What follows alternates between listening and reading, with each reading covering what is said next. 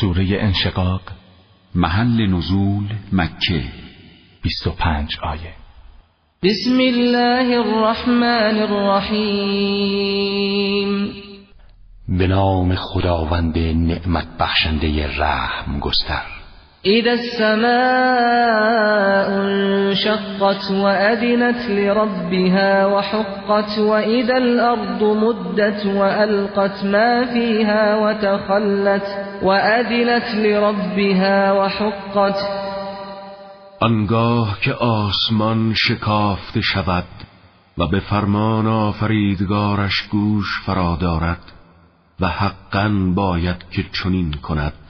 وانگاه که زمین صاف و گسترده و بدون پستی و بلندی شود و محتوای درون خود را بیرون ریزد و از هرچه دارد تخلیه شود. و به فرمان آفریدگارش گوش فرا دارد و حقا باید که چنین کند. یا ایها الانسان انك كادح الى ربك كدحا فملاقيه در آن زمان ای انسان تویی که در راه طاعت آفریدگار پروردگارت کوشا هستی. و به فرمانش گوش فراداشته ای محققا به ملاقات او نائل خواهی شد. فأما من أوتي كتابه بيمينه فسوف يحاسب حسابا يسيرا. پس آن کس از شما که نامه اعمالش به دست راستش داده شود حساب او با سرعت و آسانی بررسی شود. و ینقلب الى اهله مسرورا. و شاد و مسرور به سوی خانوادش باز خواهد گشت. و اما من اوتی کتابه وراء ظهره. و اما آن کس که نامه اعمالش از پشت سر به او داده شود فسوف يدعو ثبورا ويصلى سعیرا آه و ناله برارد و آرزوی مرگ کند که طاقت عذاب ندارد. او به آتش شعله جهنم وارد خواهد شد. انه كان فی اهله مسرورا. او به واقع در دنیا در بین خانوادش خوش و خرم بود.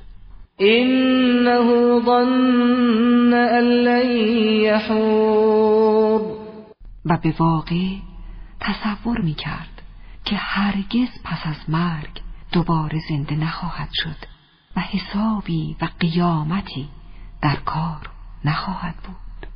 بلا این ربه کان به بصیرا اما آفریدگارش به اعمال و رفتار او آگاهی کامل داشت. فلا اقسم بالشفق. سوگند می‌خورم به شفق.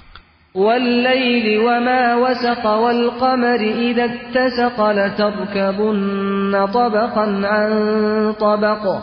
و سوگند به شب و آنچه را که فرو می پوشد و سوگند به ماه شب چهارده که کاملا عیان و فروزان شود.